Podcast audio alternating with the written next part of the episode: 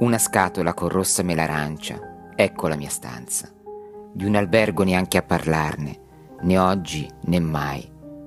Sono tornato a vivere qui, per superstizione.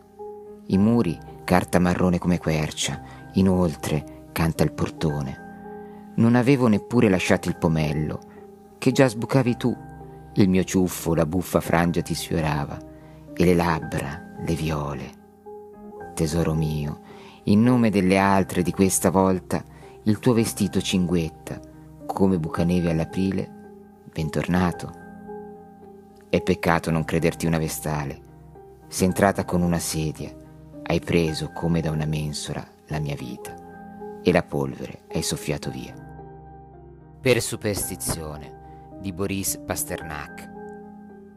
Tratto dalla raccolta Anch'io ho conosciuto l'amore Poesie 1913-1956 di Passiglia Editore a cura di Marilena Rea.